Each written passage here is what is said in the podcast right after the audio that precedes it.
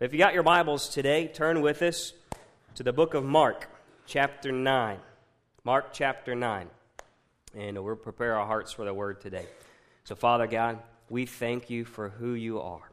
God, we thank you for your word. Lord, I pray over the next few moments that we would just still our hearts, still our minds, push everything out, Lord, that we would just open your word with fresh eyes, Lord, to see it as you have written it, God, as you have placed it, Lord, to go into the depths of our hearts, God, that it would be uh, illuminating to us, God, that we would just receive, Lord, and go from this place. And Father, that one person can make a difference in the world through your word, God, that you took 12 men and Lord, you changed the entire world. So, Father, you don't need armies and legions. You don't need churches of thousands, Lord, even though those are great things and we look for those things, God. But, Lord, what about the one who would just say, Yes, God, I will pursue you. Yes, God, I will surrender to you. Yes, God, I search to see some great and mighty things in your kingdom. And, God, if you can use anything, use me. And somebody said, Amen. Amen. Words in Red series, longing for greatness today longing for greatness. And we're going to be uh, in several Gospels today, and uh, they will be on the screen because this story that we're going to go through today uh, is in uh, all three of the Gospels uh, Synoptic Gospels Matthew, Mark, and Luke. And so we'll keep you up on that. But longing for greatness. Is it wrong to desire to be great? Uh, everybody desires to be something more, I think, in some area of their life. little boys look to superheroes. You know, how many people did this when you were little? Guys, you ride around with the cape. Uh, little boys might look to superheroes, or little girls might look to those princesses. Uh, even adults, if we're honest, secretly imagine when we watch those movies on the big screen if i was indiana jones this is what i would do or you know if i was him or her i'd get rescued this way or uh, how this is how i'd fight the bad guys you, you, you, you put yourself into those movies in those situations those books uh, but in the real world, you think about greatness, even the student who studies all night long to get that degree, the athlete who keeps at practice and goes and uh, keeps practicing when no one else is there, uh, the man who works long hours for his boss and his job or his company, uh, that mom who strives and works all day long to put supper on the table when her husband is there, to stay fit, to stay active, to learn everything she can for her kids, uh, and to be the best mom she can be the dad who invests his weekends in his kid's ball team. And don't they all, all, those people, long to be great? Great mom, great dad, great uh, business owner, great student, great educator. We all long for greatness in some sort of way. And great means to be above normal. It means to be significant, to be special, to be excellent, to be honored. And who really desires mediocrity? You know, we sometimes settle for it, but who really desires it? No one really is aiming for mediocrity. Even though we maybe not achieve greatness in certain areas, we, we don't desire to be nobody. We all want to be the best employee or the best mom or the best dad we can be. And Shakespeare wrote this one time. He, he wrote, Do not be afraid of greatness. Some are born great, some achieve greatness, and some have greatness thrust upon them. I was thinking about that phrase, and it's, though it's not scripture, I was thinking, you know, we all really, as believers, classify for all three. Think about it this way that we were born again, great I am. That we were called by Him to do great and mighty things. And that we have been thrust upon, given the ability and power to build a great and mighty nation or His kingdom. That God has born us into His greatness, that He has called us, that He has given us the power and the ability. And so how do you and I measure greatness today? That's what we're going to discuss about. How do we desire greatness in God's kingdom? And what does greatness look like in the kingdom of God? Our topic today God who defines greatness. He gives a great reward to those who desire to be great in His kingdom. But it comes through turning from our own ways in childlike faith and humbly serving others. So you got your Bibles, look at Mark chapter 9, verse 33. Who is the greatest? Who is the greatest? So we find ourselves today, let's just kind of take, I'm going to kind of take you through the story. And so we are on the road with Jesus to Jerusalem. And we are approaching the second half of his ministry. And so that Jesus is there on this dirt road or paved road, and he is going across the country to Jerusalem. It's about a three hour drive and a several day walk. And so his disciples are following when they're doing ministry along the way. And along the way, Jesus has been talking to them about the cross. He's just introduced this for the first time, just a chapter back, that he has got a plan, an aim, a goal, a prize that he is going forth. And he says that I am going to die, and in three days I will rise again. And the, word, the Bible says that the disciples did not understand this. It actually bothered them, and they could not comprehend it, and they were too scared to really ask him.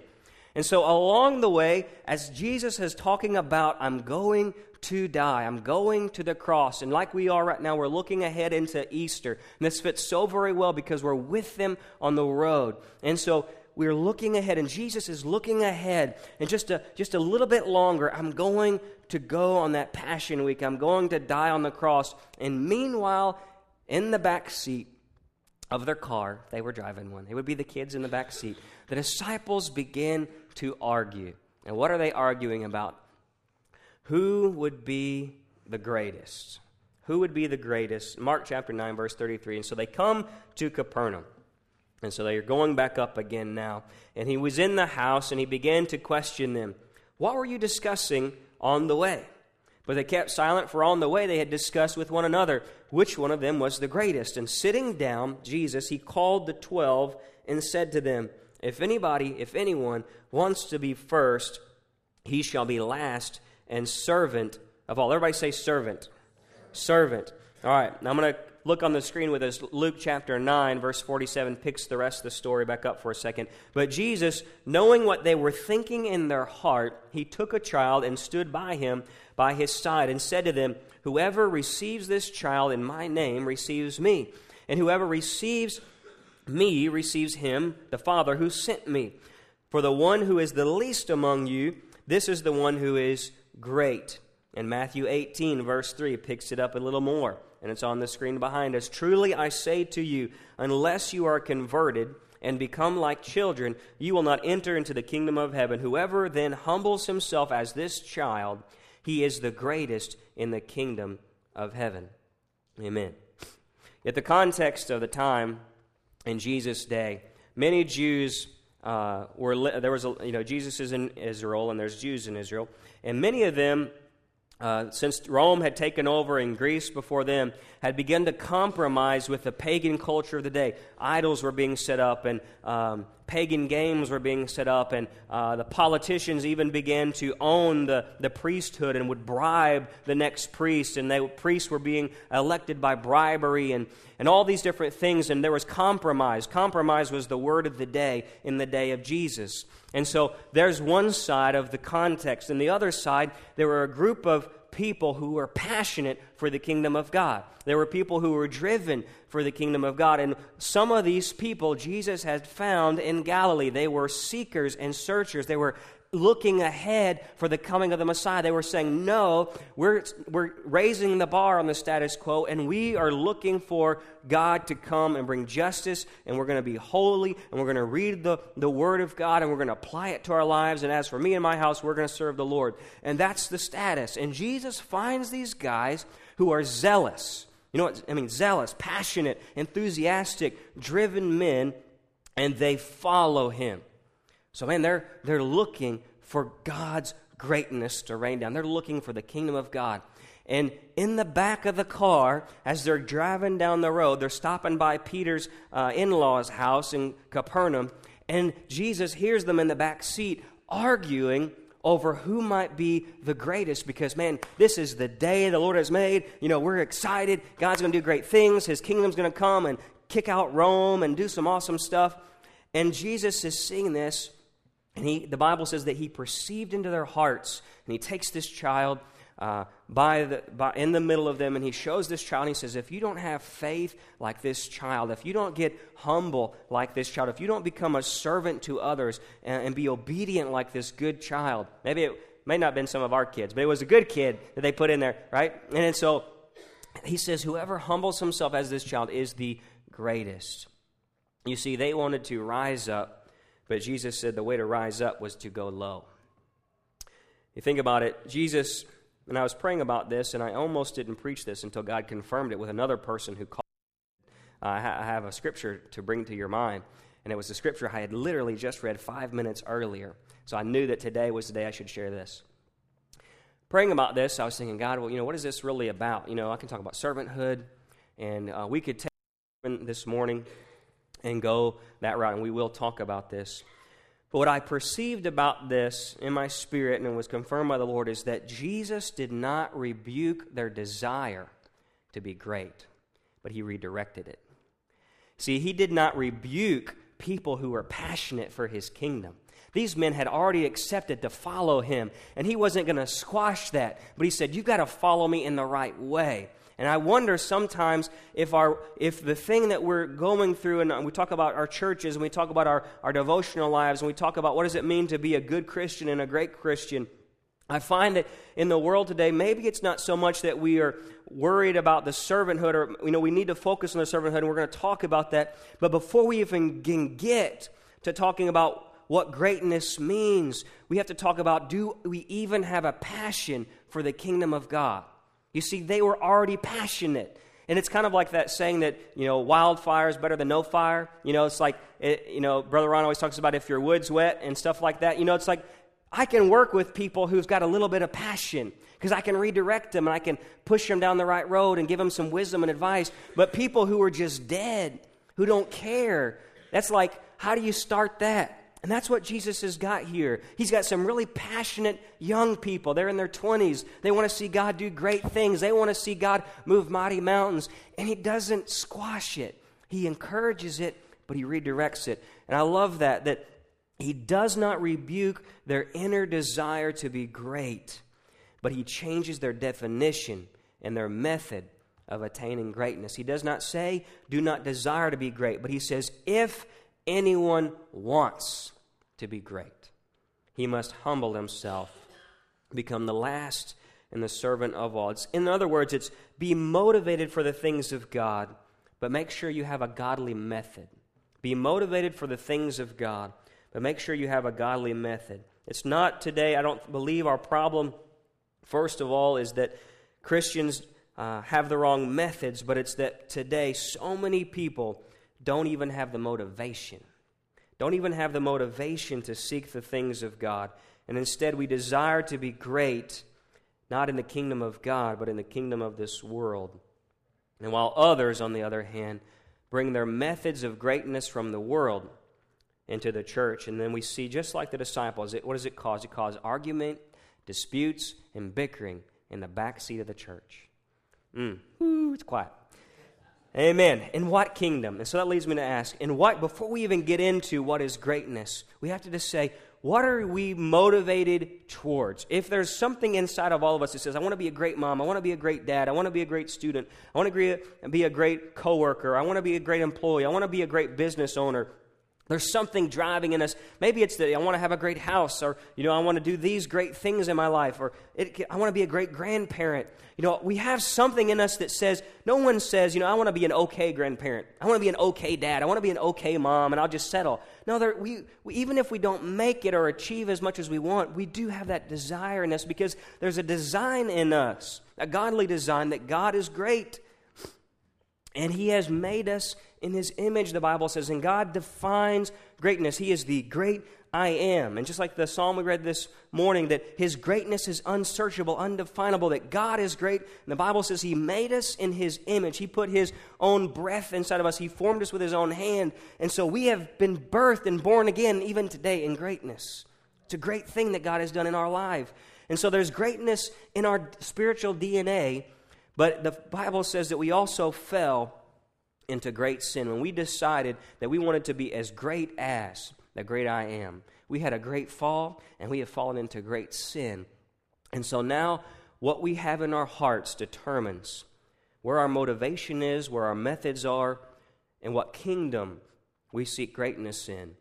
And so, in what kingdom? I thought about it this week, and you think about it this way Jesus knew what they were thinking in their heart. We all have that inner motive and that inner desire and that drive. And where we place our hearts determines if our desires will be holy or sinful. And look at this. Think about it in Europe. They drive on the left, right? In America, we drive on the right, most of us, most of the time, right? Depends on where you're at in the middle of the night here, apparently, on these dirt gravel roads. And so uh, in the Europe, they drive on the left, and here we drive on the right. And so it matters in what kingdom you're in. We're all driving somewhere, and we're all trying to get somewhere, but it matters what kingdom you're in, the method you use to get there right? You follow me? And so, in God's kingdom, you better be sure you're driving on the correct side of the road. If you're driving to get to greatness, and maybe you're driving to get to greatness in the world's kingdom. There's a way you're going to get there. But if you're driving in God's kingdom, there's a certain way Jesus is saying you better be driving on the right side of the road in God's kingdom.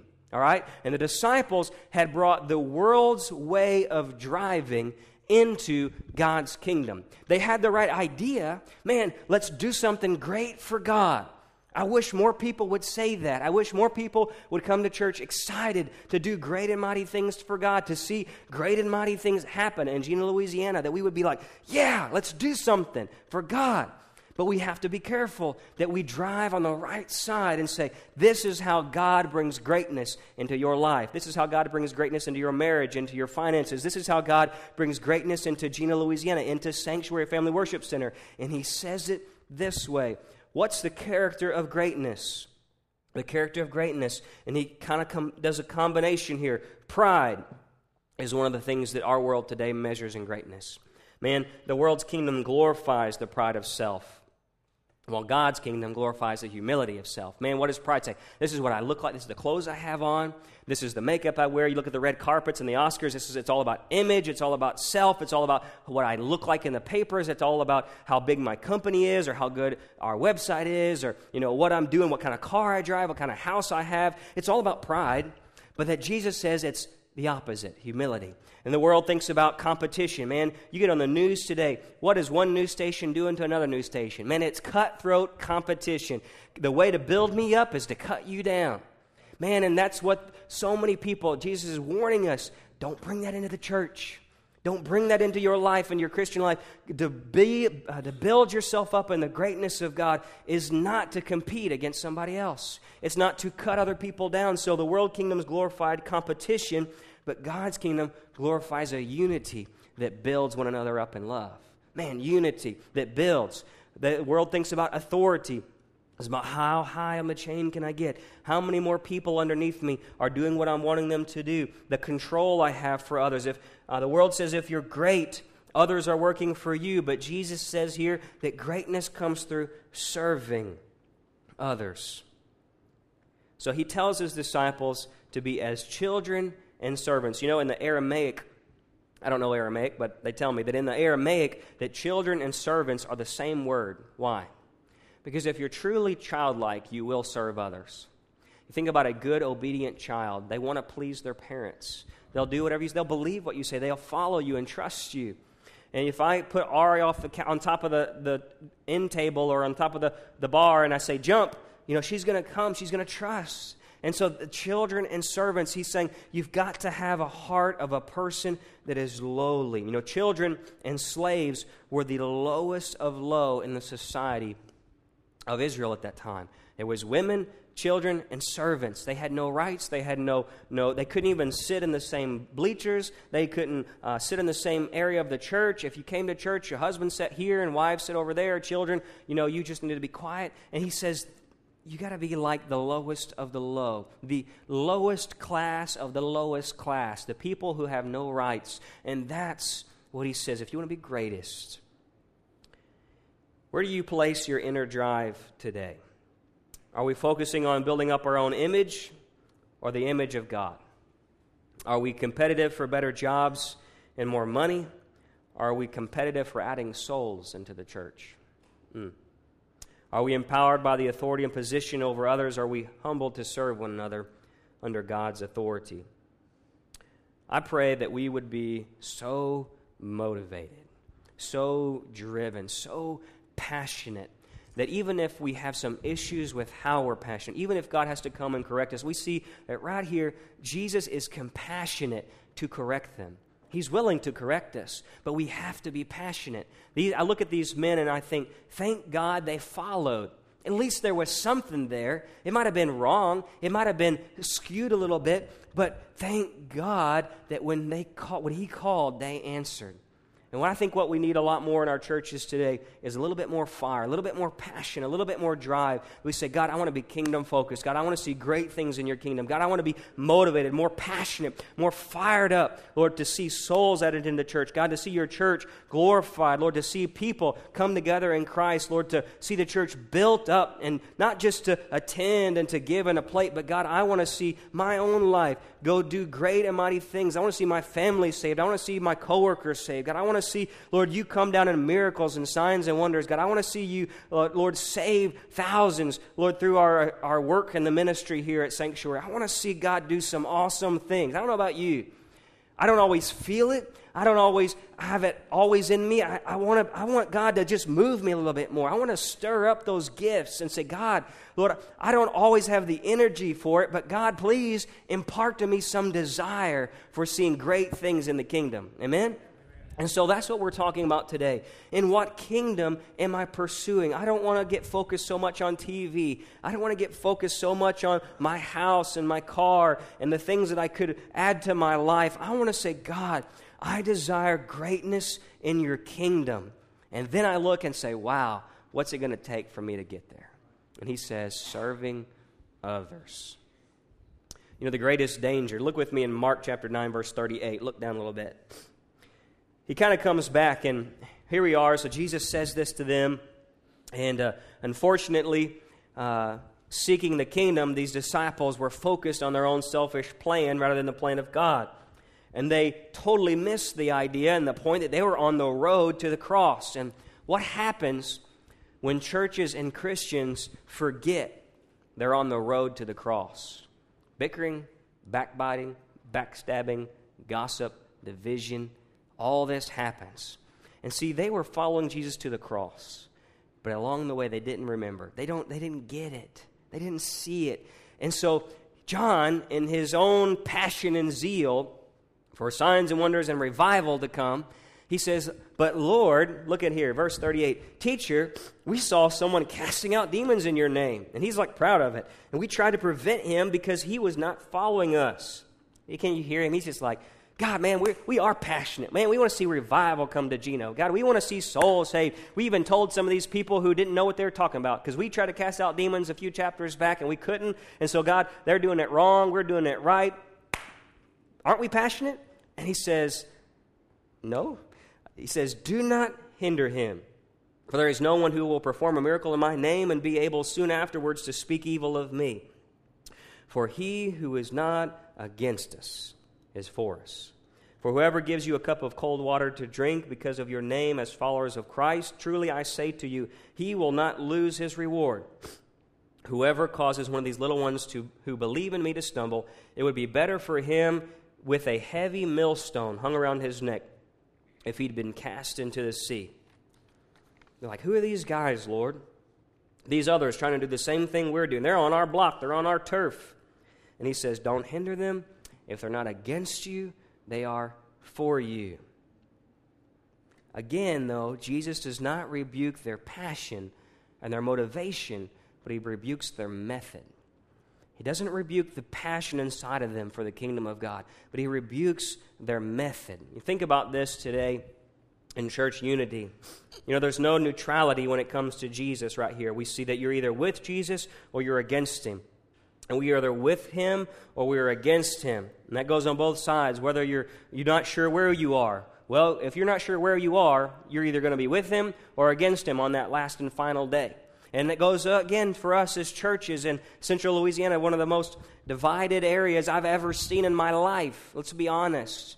I'm from the outside. Coming here, I've seen there's too many churches. Let's just be honest. Can we say that in this on the pulpit? I know that there are because that means that, that we've split off so many times we don't even know where people come from anymore. And so you look today, and there are so many churches in the world, not just here, but we're building them on so much pride, so much division. So much tension. Churches today across this nation compete over territory. Church members, they, they even look at one another and say, well, that's not a way you should reach out to evangelize people. That's not the way you should sing and worship. That's not the way you should preach over there. That pastor don't know what he's talking about. My pastor. And we begin to look at this and say, well, they're casting out this that way, and we're doing this this way. And, you know, they, they don't do it as well as they should over there. And, and it just becomes this system. And this is in the Bible. He says, if they are not against you in your work for Jesus, then they are for you. Don't worry about them. Don't worry about what that church is doing. Don't worry about what that Christian is doing. You focus on building me up. You focus on serving and loving others. And remember, hey, guess what? We're on the road to the cross. Anybody miss this? We're on the road to the cross. You're not even, you're looking to the right and to the left, and I'm headed down to the cross. It's about to be Easter, where I'm about to give my life for the world, and you're focused on what that person is doing and what that church is doing, and whether they have neon lights and whether they preach the way your daddy or mom or grandma's church preached, or this is the way this song leader sings, or this is the way that person has pews or pulpit. You know, it, it just becomes this whole competition.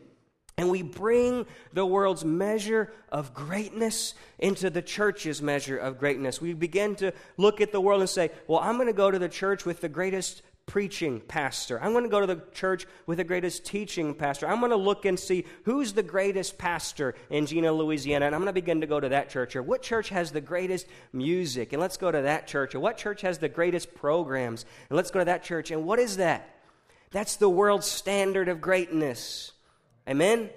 And Jesus is saying, What are we doing? We're measuring the church in God's kingdom by the standards of the world's kingdom. But greatness in the church is not the same as greatness in the world. What church is serving one another? What church is loving one another? What church is compassionate for the lost? What church is praying the most and, and seeking God's face? And what church is not looking to anybody else, but just looking straight to the cross and to Jesus? Amen? And that's where we're going, church. Why do we try to build greater churches when we lose the lost? Are we building greater churches and losing the lost? Who desires greatness in God's kingdom? And who is willing to follow Jesus to the cross? Who's willing to serve and sacrifice for others and to be of no reputation? What if we were a church of no reputation? What would that look like? What would it mean in the world today? Looking, go down a little bit, and, and we're in Matthew 18, verses 7 through 10. Jesus picks back up again and he adds matthew adds to this conversation and jesus says the ultimate result of pride and competition in god's kingdom the result of a church that is not cross focused, the result of believers who are not cross focused, is that they cause little children of faith to stumble. They cause new believers who simply accept Jesus by faith to stumble. And he says this He gives a great woe. Matthew 18, verse 7 Woe to that man through whom stumbling blocks come. It would be better for that Christian who has caused other people to stumble by their different focus, by their non cross focus, by their competition, by their religious pride, by their worldly standards of putting into the church. It would be better for those Christians and those churches who have caused young people of the faith, new believers of the faith, who have judged them by their legalism and they have now left the faith, or who have come into church and saw so much bickering and hypocrisy and division and worldliness in the church. It would be better, Jesus says, for those churches and those Christians to take a chain, tie it to a large rock, and drown slowly in the ocean. That is the Word of God because he says, Whoa, that means he goes on to say, a fiery pit, a fiery pit of eternal flames and weeping and gnashing of teeth awaits the people who call themselves a people of God, but measure greatness by the worldly standards and cause true people of faith to stumble.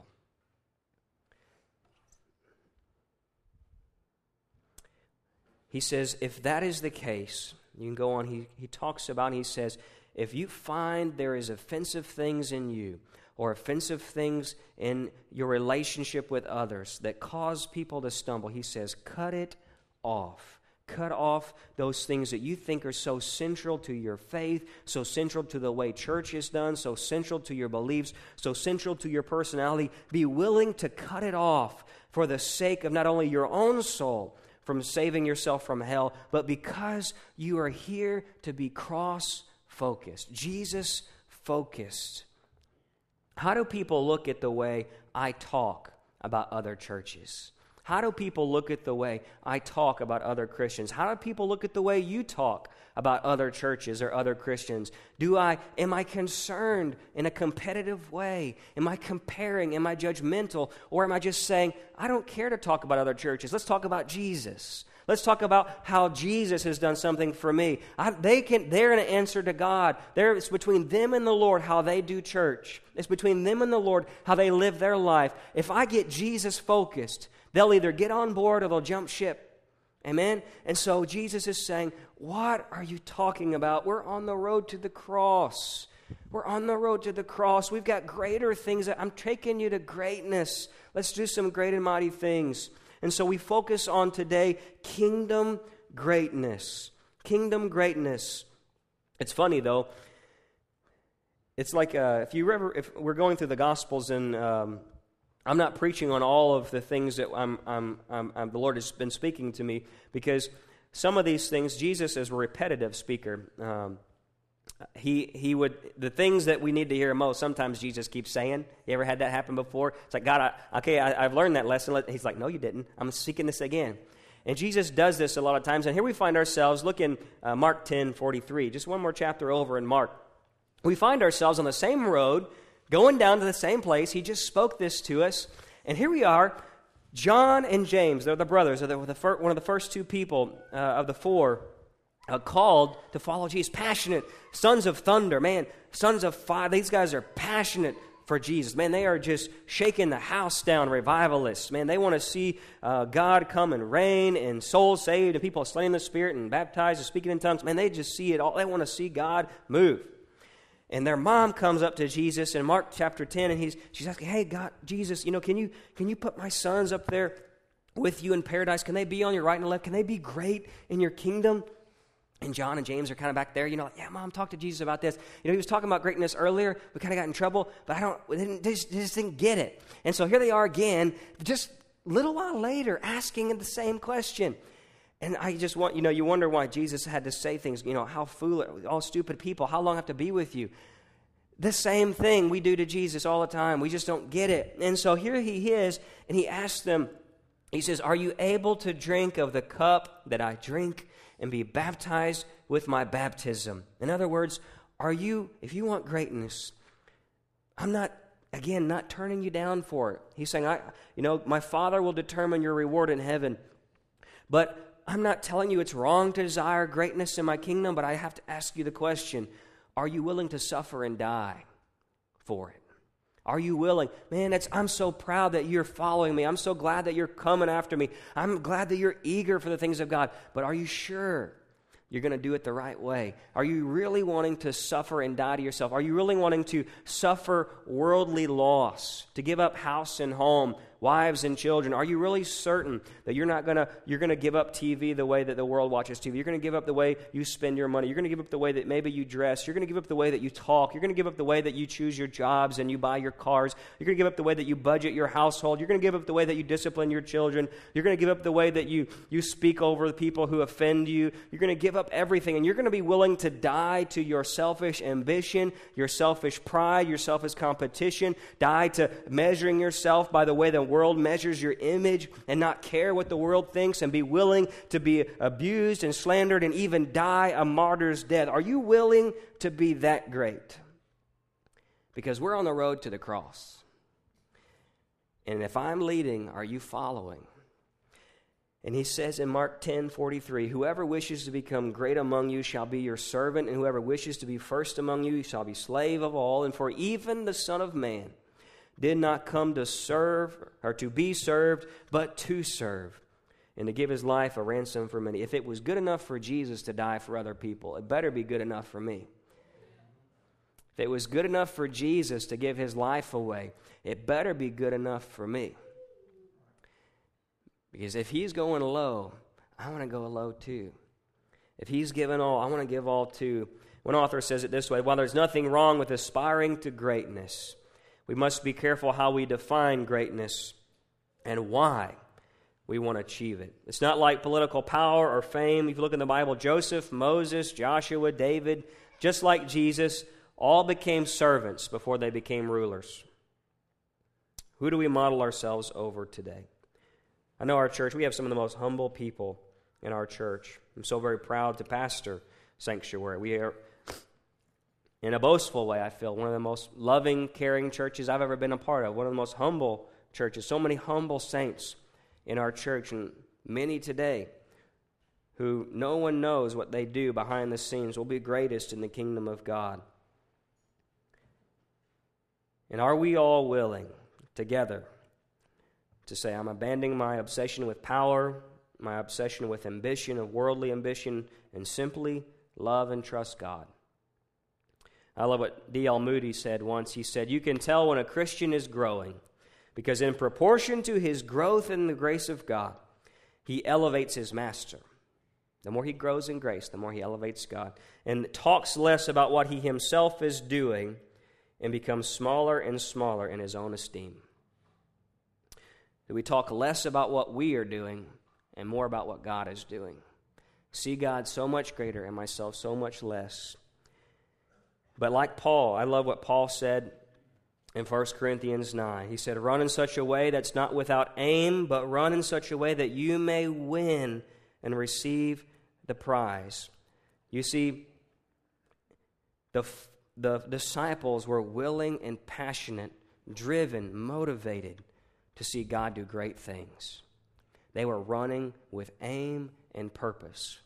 But Jesus had to direct them along the way and said, Don't bring the world's methods into my methods.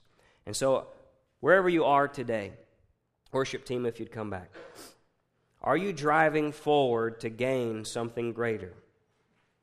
Or are you like the religious compromisers of Jesus' day, the culture of Jesus' day that was just drifting?